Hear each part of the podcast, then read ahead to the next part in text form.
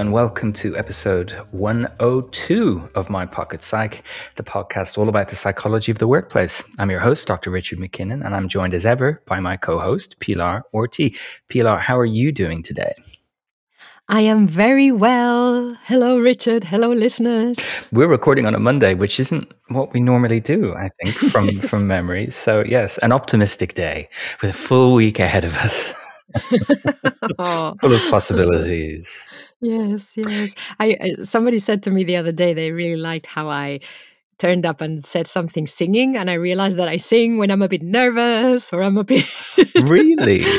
of, of, yeah, I go, hello Richard. that means I'm a little bit of balance.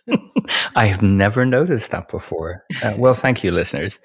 Um, so, what, before we dive into the, the main content of today's episode, we got to do some work together and co facilitated a workshop the other week.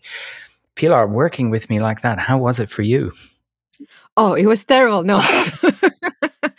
well, what, I tell you what it was. It was it was for me an extension of uh, not an extension of the podcast because the context and what we were doing was totally different. But even though it was the first time we ran a workshop together, we of course already done a couple of webinar style things and of course we've been done almost 100 episodes together so it didn't feel like we were delivering for the first time which was really nice because mm. because it was a new a new topic that we're exploring all about loneliness in remote teams and specifically helping the managers get their head around it and i well, what really struck me, both in the preparation of it and in the delivery of it, is how obviously vast the topic is. And I think the reason why it's so vast is because loneliness is experienced so differently by everyone. Mm that was my my main thing. How how was it for you the the experience of both topic and and dynamic? Oh, it was great to work with you and i agree that it was a little bit like yes we've done lots of this before but it was podcasts. I think the main mm. thing for me with the loneliness topic is um, noticing how it can be uncomfortable just to talk about it even if it's other people's loneliness. I think as soon as we start to have some empathy for even a, a, fictional person, a fictional employee, and their loneliness, it feels quite rough to think about that, right? Yeah. And I think also because I imagine everyone has experienced loneliness at some point. It might not be that they've experienced it in the workplace or, or in the context that we're talking about. But I think yes, the empathy element, it's very quickly to yeah, just just go there. And also I think because we might not well, I'm definitely not used to either exploring the topic or supporting someone with it. So that also brings up discomfort in myself, even hearing about someone else going, Oh, what could I? I don't know. Mm-hmm. so I think there's also something there. It has come up for me in coaching quite a bit over the last two years. And, you know, there is that stigma. Um, people feel mm. very, very uncomfortable talking about it as if it's their fault rather than circumstances and all of the the lockdown and all of that stuff. So it's a challenging topic, but I I 100% feel it's an important and worthwhile topic to address with organizations.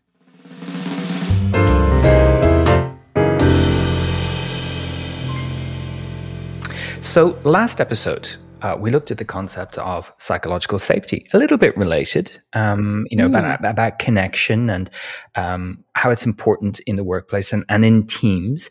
And we looked at some of those things that um, can maybe get in the way of team members feeling that there's a level of psychological safety. So that was episode 101. Um, really useful if you want to have a listen to that uh, with this one, because this time we're going to look at some of the simple ways the team leaders and organizational leaders, you know, anyone who has responsibility for other people, basically, how they can create a culture, an environment where psychological safety is possible. I think one of the most important things is that we don't do it to other people, like many of the topics we talk about. We don't do psychological safety, but we behave in a way so that other people can experience it. And that's um, maybe frustrating for some people, but it, it's an influencing thing rather than something we control.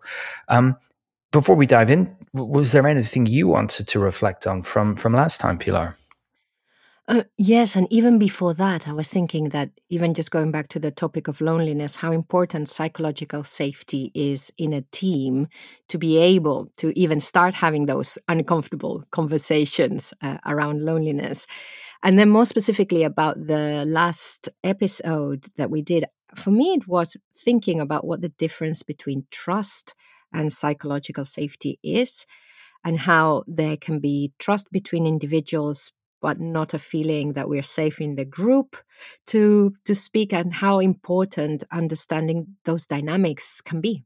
Absolutely. And as we said they're often conflated or used interchangeably.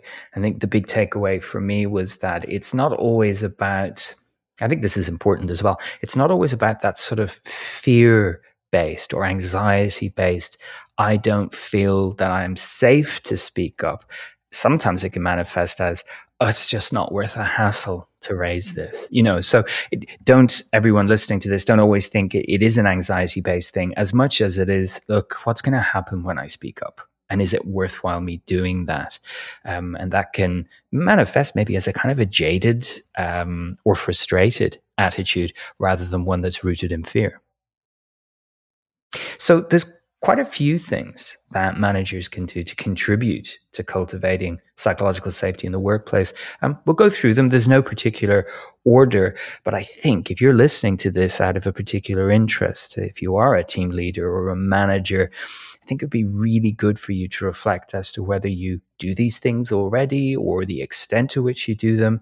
And if not, uh, what could you do to make a start on introducing these things into the team environment? One of the first things is this distinction between uh, a learning orientation versus a punishment orientation. So, you know, when we, um, when something does go wrong, exploring it as an opportunity to learn from that and ensure it doesn't happen again, rather than the first response being, whose fault is this? And how can they uh, be punished appropriately for this? And they're very, very different perspectives on the same uh, challenge. And of course, you know, if you make a mistake and the environment where you work in is is very much all about punishment, then you're going to be less likely to put your hand up and admit to that mistake.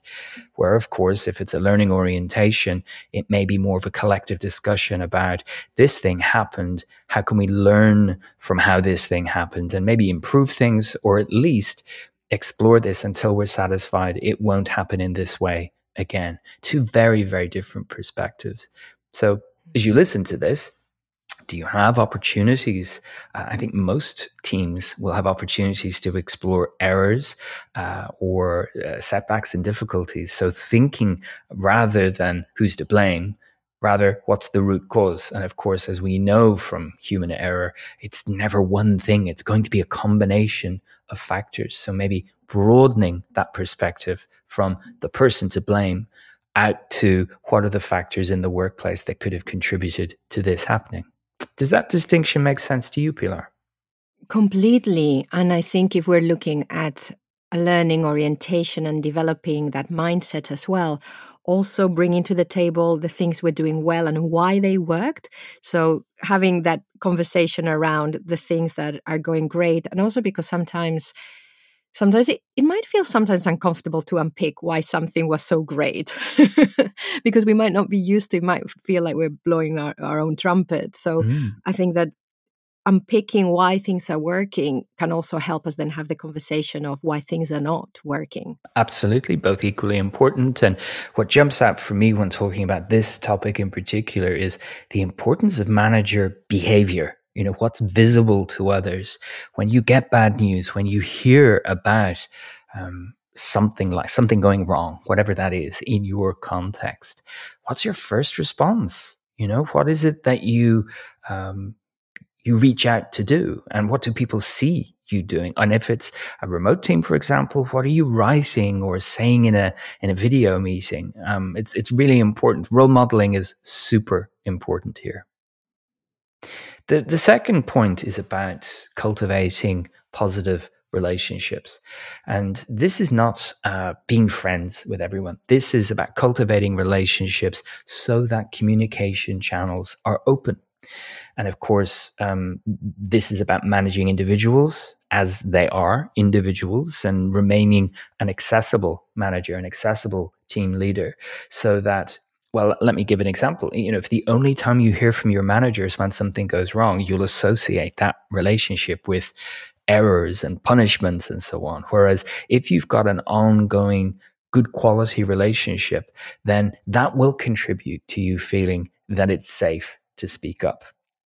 And of course, you know, talking about this in December 2021, lots of people working away from a shared physical workspace. You know, what does that remote working mean for uh, cultivating positive relationships? A lot of the pushback I get is that it's so difficult uh, when you're not in the same office. You don't have those accidental coffee machine, water fountain conversations. But Pilar, what, what can people do?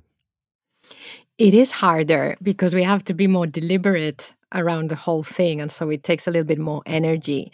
And again, it's, I, I see two things from the manager's point of view. It's that accessibility, really communicating very specific availability, because I have heard, well, they know my door is always open. It's, yeah, but they can't see, and therefore there's a doubt of whether they might be interrupting, etc. So making even saying on Wednesday mornings between 9 and 12, I am there for the team, so pop in. I mean, we, we probably want to have have that uh, more times during the week, but also uh, accept emergencies. But really saying at this time I will be in this meeting or I'll be waiting on the phone for anyone to pop in. And the other thing is uh, to be very deliberate on when we reach out.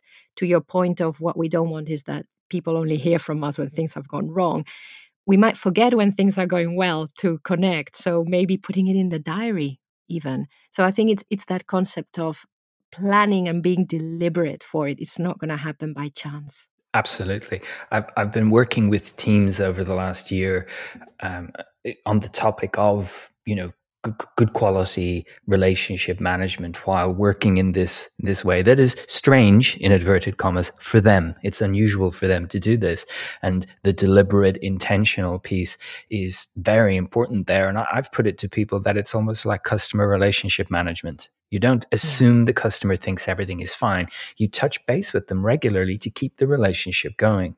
And one of the pitfalls that that can, you know, we can all fall prey to is imagining the other person's point of view in a in a overly positive way. Well, it, it, seems like everything's fine with them. I don't need to talk to them. I need to talk to the person for whom life is more difficult or they're causing me stress at the moment.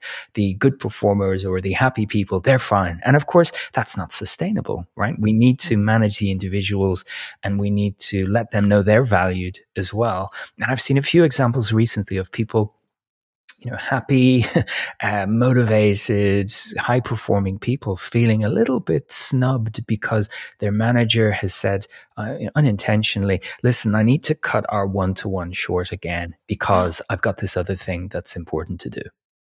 And that sort of leaves a message that you're you're low maintenance and you're not causing many problems, but that's not the purpose of these conversations, is it?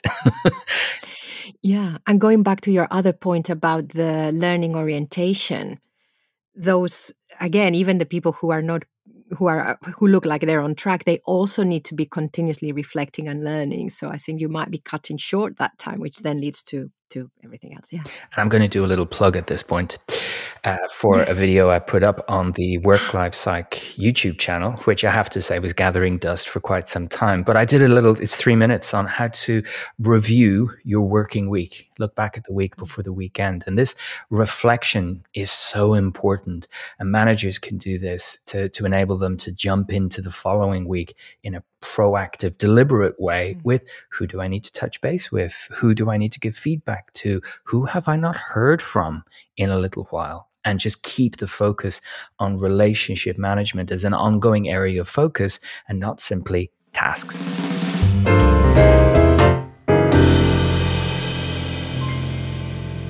Now, the next one is really tough. And I've talked about this with clients in very, very challenging contexts, by which I mean errors are problematic. And, and this is the, the whole concept of destigmatizing errors, which means let's make errors something that, that we can and we must talk about. That's all destigmatizing means. We need to be able to talk about them. It doesn't mean errors are fine. Standards have dropped. We don't care anymore. It means we need to know about them and we need to be able to talk openly about them so that we can learn from them. Now, again, leadership role modeling is so important here. When there are mistakes, what is your response? How do you behave to, to people? Do you go straight for the, the blame uh, storming? Do you associate it with a person or are you thinking more systemically? And are you able to look at the error as and this is a point I've made in a few environments. It hasn't always gone down well, I have to uh, admit. But error is part of work because if the work is being done by humans, they're not machines, they will make mistakes. They have good days, they have bad days. They have days, Pilar, when they've had less sleep, for example.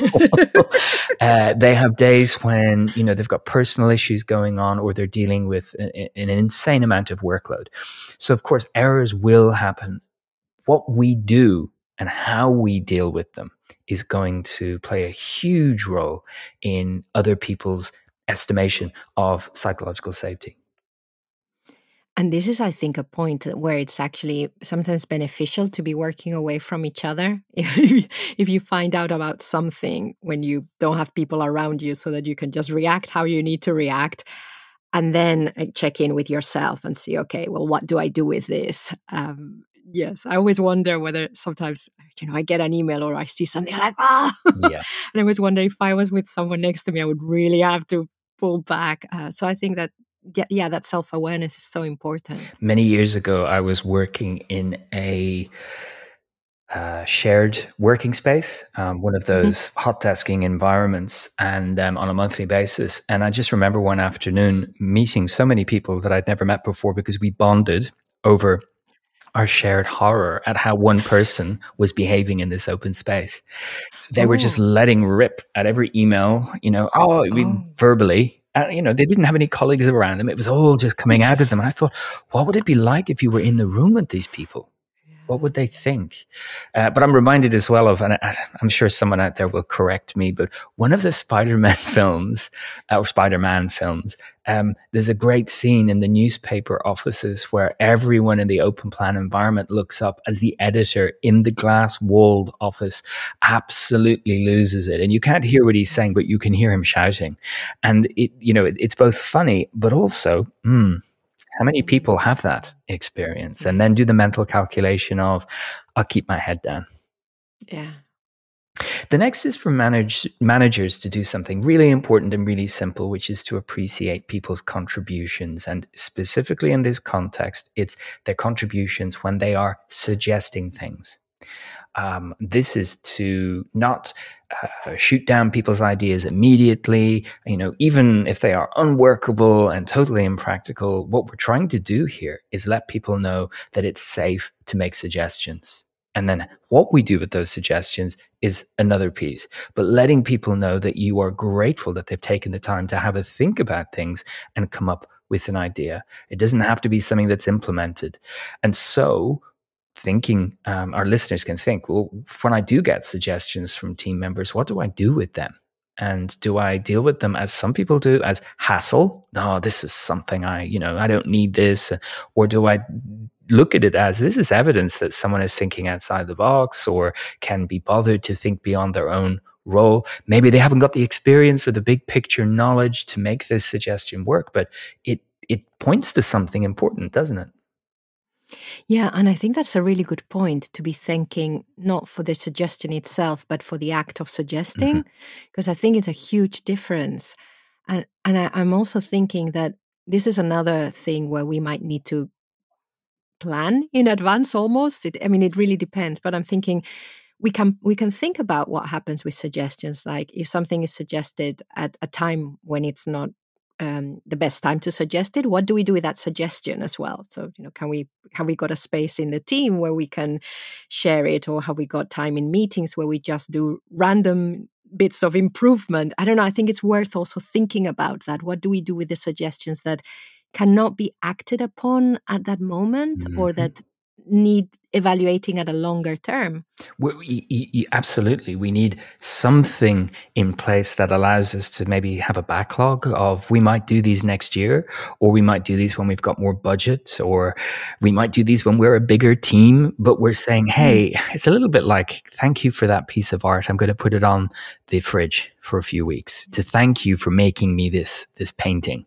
Um, it, it's it's acknowledging the act and saying we'll look at the practicalities of this as a separate thing. That's really important. And another thing I'm thinking, I don't know what you think of this, Richard, is that sometimes most suggestions are okay, but we can only go with one. So I think that that's also an an important thing to reflect on is that sometimes, well, maybe also if you're a manager, you, you might decide, well, actually, let me run with this suggestion, or, or today we're going to go with the most popular. But that space that actually, at some point, yeah, lots of stuff could work, but we've just got to go with one as well. Absolutely. It's always going to be contextually driven. What we're looking for here is team members feeling uh, safe enough to make those suggestions in the first place. And how you handle those suggestions could encourage them to go away and have a think and come back with something more practical rather than, again, what's the point? It's not worth the hassle if I come up with ideas.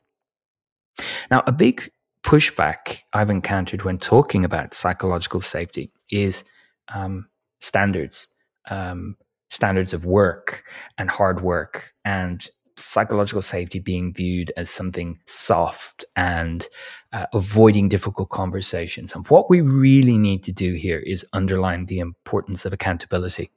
Where we've got psychological safety and we're emphasizing individuals accountability for things, then people are in a great place because they know they can speak openly and they know what they're there to do, which is very different to we have the psychological safety, but we have a kind of a diffusion of responsibility and accountability. It's all a bit vague.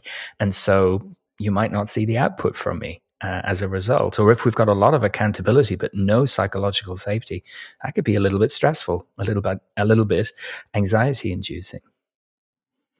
And I can see how some of what we were talking about earlier can it get gets pulled into this as well. So we might uh, spot an error or something that needs um, uh, improvement, and actually maybe we want to take the responsibility for driving that through as well as racing it, or like you're saying, uh, or suggestions as well, where we're not just feeling free to put suggestions there, but we also know that we will have to play a role in in that. Mm-hmm. Um, I think that's really important. Absolutely, this ownership piece is very very key.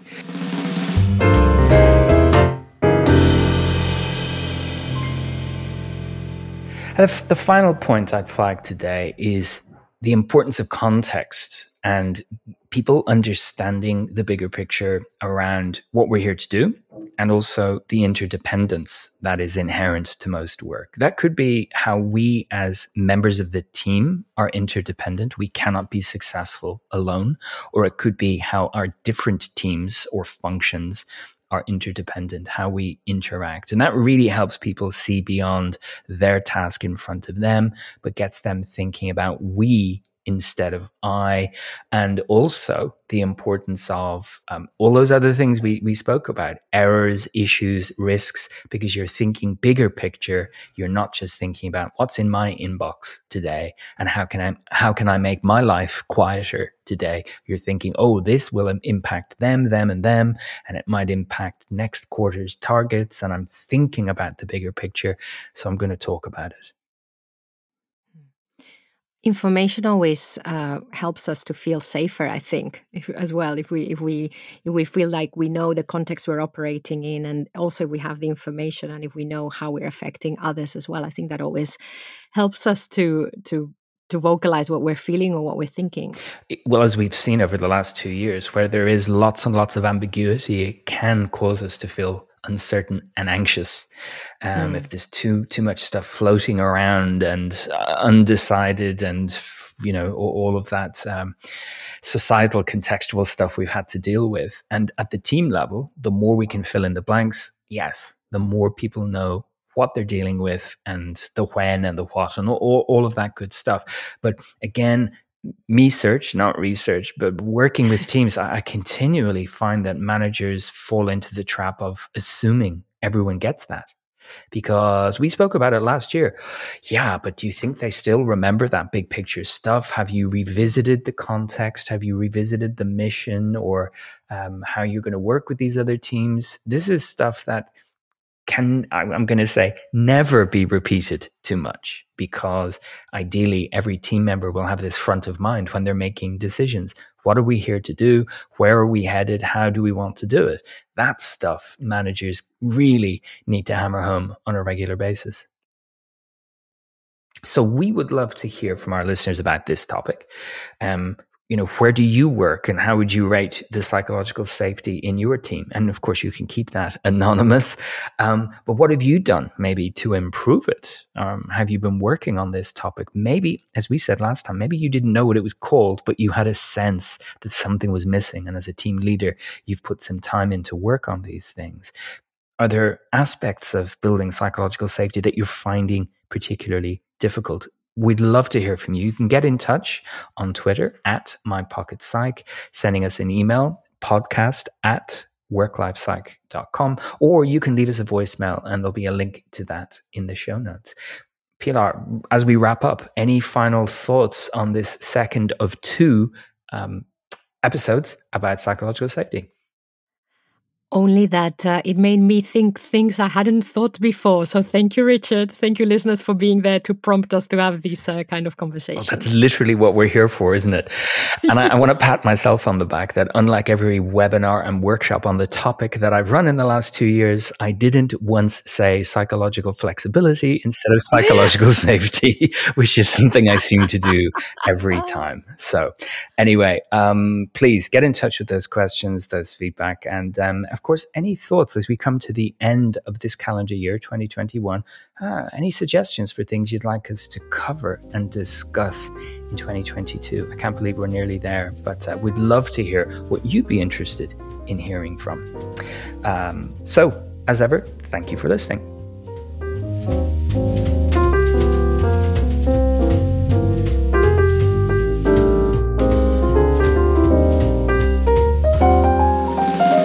For downloading this episode of My Pocket Psych. To get in touch with questions and feedback, you can tweet us at WorkLifePsych or leave us a message on the contact form at www.worklifepsych.com slash contact. Thanks for listening.